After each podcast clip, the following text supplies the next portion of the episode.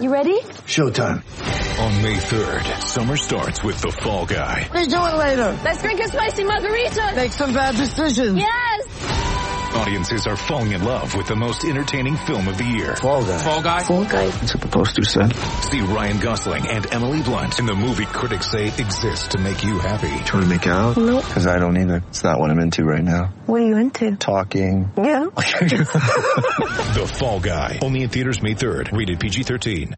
With threats to our nation waiting around every corner, adaptability is more important than ever. When conditions change without notice, quick strategic thinking is crucial. And with obstacles consistently impending, determination is essential in overcoming them. It's this willingness, decisiveness, and resilience that sets Marines apart. With our fighting spirit, we don't just fight battles, we win them. Marines are the constant our nation counts on to fight the unknown. And through adaptable problem solving, we do just that. Learn more at marines.com. Hey everyone, this is Doug Robertson of the Atlanta Journal Constitution. I'm driving home from Kennesaw, Georgia, where Atlanta United defeated Costa Rican side Herediano four to nothing to advance to the quarterfinals of the CONCACAF Champions League tournament. The four to nothing win came on the heels of last week's three to one loss in Heredia, so Atlanta United will advance five to three. They are going to face Monterrey uh, next Wednesday in Mexico. The return leg, if the CONCACAF scheduling holds, will be the following Wednesday.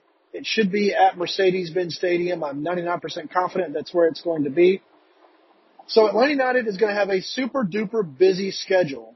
They have their MLS opener, the beginning of their defense of the MLS Cup, on Sunday at DC United at beautiful Audi Field. The team will fly from there Monday to Mexico to play Monterrey. We'll fly back on Thursday, likely Wednesday night, um, to get ready for Sunday's home opening game at Mercedes-Benz Stadium against expansion side FC Cincinnati, which of course features former Atlanta United player Greg Garza.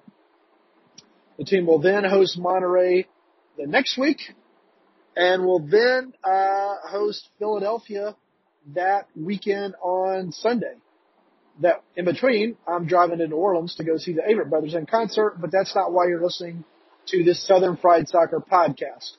As always, you can find me on Twitter at Doug Robertson AJC and on Facebook at Atlanta United News Now. So let's talk about tonight's four to nothing win. Two goals were scored by Josef Martinez, his first two this calendar year for the Five Stripes. Another was scored by Julian Gressel, and the last was scored by Leandro Gonzalez Perez. I should point out um, that Atlanta United just dominated this game. Uh, Ezequiel Barco had two assists in a man of the match performance. Brek Shea had uh, another assist, and uh, uh, the first goal, I think it was the first goal, uh, no assist was credited. Um, but it, it was a nice play. It was a cross by Shea. It was, it was a cross by Shea. Herediano didn't clear the ball. It was just kind of flubbed and Josef pounced on it. It was 47 seconds into the game. It was the fastest goal scored in Atlanta United history. Uh, it beat the previous record set by Josef Martinez in the seven to nothing win against New Orleans at Mercedes-Benz Stadium back in the 2017 season. Gressel scored the second goal. Uh, he just came in from the right, um, off a pass from Barco and hit a right-footed shot into the lower left corner. Josef Martinez scored uh, the third goal. Um, it was uh, Eric Remedi sent Brek Shea through down the left. He split two lines with a pass. The goalie came out to uh, try to create an angle on Shea, and he simply hit a square ball across the penalty box to Martinez for the tap in into the open goal. I think that one was with his left foot, so he had one with his right foot and one with his left foot tonight. And then Leandro Gonzalez Perez scored off of a Barco uh, cross, a header into the top left corner for his first goal this season. Uh, I believe this was, I think I overheard in the press box, Gonzalez Perez, this was the first time he's gotten to see his wife and child in a couple of months this week. So I'm sure that was very special for him. If you remember, the last goal he scored last season came just after his baby girl was born, I believe, sometime in there. Um, so that Josef Martinez, his two goals after his first, he kind of did the half fusion celebration that he used to do with Miguel Almiron, who of course is at Newcastle now. So that was kind of a poignant moment in the game. Again, it was a dominating performance from Atlanta United. Uh, there were more than 8,800 fans, I think, in attendance. Herediano had one good attempt at goal that came at the very end. After the first 10 minutes, after Martinez's goal in the 47 seconds, after Gressel scored in the 10th minute, Herediano's coach said they just could not recover. Um, Atlanta United took advantage of every one of its opportunities, similar to what Herediano did in Costa Rica last week and running out to its lead. This week, Atlanta United did the same thing. Darlington Nagbe in the lineup, very, very influential, just extremely good, uh, working between the lines, uh, connecting the, the back three to the offense. Eric Remedi had a much better performance than he did the week before. Miles Robinson, uh, one of three center backs, was moved from the center to the right to deal with one of uh, best threats. Totally neutralized him all game. Michael Parkhurst moved from the right to the middle, was back to his cerebral, instinctive, uh, decisive self. Leandro Gonzalez Perez had a few issues with his temper in the first half, but calmed down, played the rest of the game, did very, very well. Barco, of course, was the man of the match. He ran and he ran and he ran. His defense was much improved. He missed a couple of chances to score, which he kind of laughed about after the game. He had a couple of chances denied. There was a play in the first half. He was dragged down from behind with a, when he had a one-on-one with a goalkeeper. Obvious denial of a goal scoring opportunity.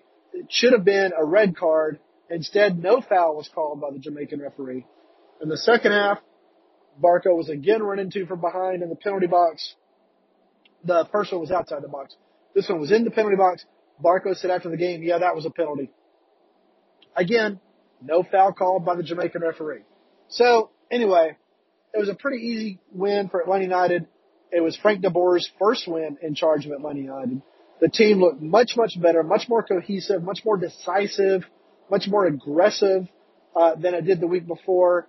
The turf uh, played a huge factor in this game. The, the turf at Herediano was dry, it was sticky, passes didn't get to their destination with the speed expected. It gave Herediano's players time to close down balls. It gave Atlanta United players trouble when they're trying to create space for themselves. Uh, tonight they had no such issues. They won't have those issues at Monterrey either, which has a beautiful stadium, a beautiful field, beautiful scenery. I'm going to get to cover that game. I'm very, very excited about doing that. I just got to make the travel plans tomorrow. Um, you know, Barco was the man of the match. Martinez had two goals.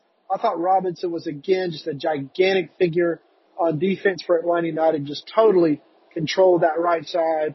Uh, only missed one tackle, only really hit one bad pass. And even then it got to the guy. It just wasn't hit with probably the weight that he wanted to hit it with. But I'm sure that Monterrey is going to try to attack his side, uh, on Wednesday in that game. So we'll see how he holds up. I'm going to be really curious to see what Frank de Boer does with the lineup on Wednesday. He was able to rest a couple of key players. He was able to rest Larentowicz. Villalba didn't have to play very much tonight. I think you'll probably see him in the lineup on Sunday at DC United. Pretty sure you'll see Larentowicz. You may see Atlanta United's back three stay together, um, simply because they didn't have to do a lot of running tonight. It was a pretty easy game for them. You might see Pogba come in with Lorenzo, with Leandro Gonzalez Perez to the center and Parkhurst getting a rest. I'll be really curious to see about that. I think Remedi will get a rest and Larentowicz will come in. I think you'll probably see Gordon Wild come in at right wing back. I think you'll probably see Ambrose come in at left wing back to give Shea a rest. That is, unless Bello can go. If Bello can go, you might see Shea go again, so Bello would go in Mexico. Um, I think Martinez will probably start against DC United. He may not have to play the whole game if, and, uh, if he doesn't, Villalba will come in. Um, but it, it's, it's going to be interesting. I mean, Pity only had to play 60 something minutes tonight, so he could start at DC United. But I think if de Boer has his druthers, he's going to try to rest Martinez, try to rest Barco, try to rest Pity, try to rest Gressel, try to rest Remedi, try to rest Nagbe.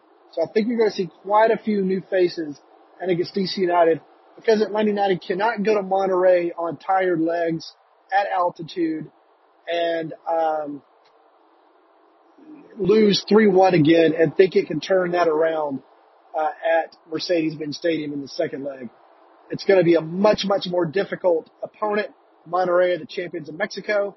Um, much more tougher environment, a much bigger stadium, uh, much more um, vociferous fans. It's going to be a lot of fun.